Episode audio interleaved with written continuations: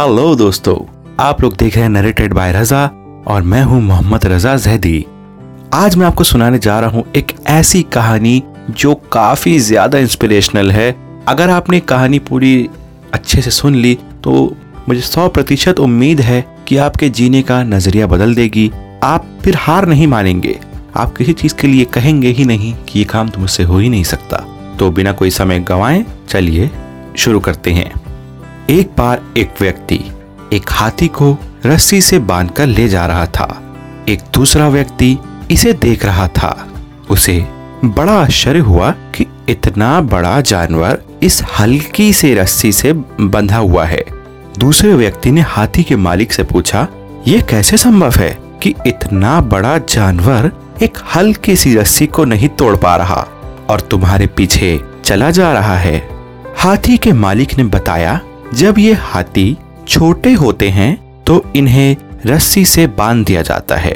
उस समय ये कोशिश करते हैं रस्सी तोड़ने की, पर उसे तोड़ नहीं पाते।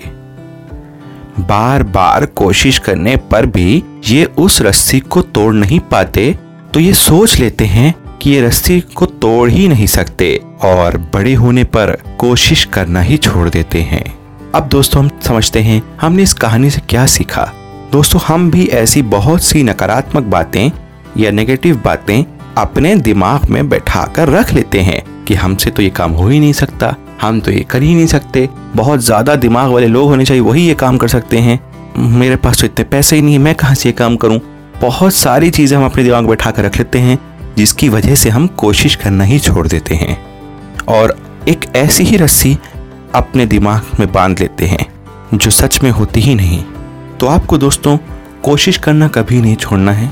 ऐसी कोई रस्सी अपने दिमाग में नहीं बांधना है, या पूरी तरह से जान लीजिए। ज़रूर एक ना एक दिन आपको सफलता मिलेगी। दोस्तों, अगर आपको वीडियो पसंद आई हो तो इसको लाइक करें। अगर आपको वीडियो पसंद ना आई हो तो इसको डिसलाइक करें। अगर आप चाहते हैं कि ऐसी और वीडियोस में बनाऊँ अपने चैनल पे तो प्लीज़ हमारे चैनल को सब्सक्राइब करें, उसके साथ साथ बेल आइकन को दबा दें। आज की इस वीडियो को देखने के लिए आपका बहुत बहुत धन्यवाद। मिलते हैं अगली वीडियो में।